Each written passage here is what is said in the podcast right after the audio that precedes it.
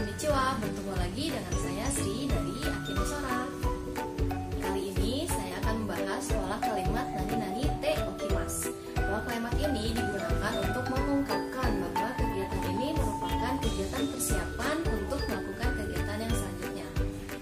Contoh kalimatnya yang pertama Raishu shiken ga arimasu kara konshu benkyou shite okimasu Raishu shiken ga arimasu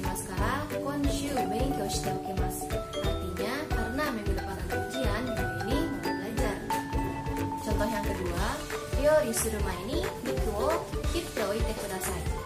Ryo rumah ini Biku wo kitte oite kudasai. Sebelum masak, tolong potong dagingnya.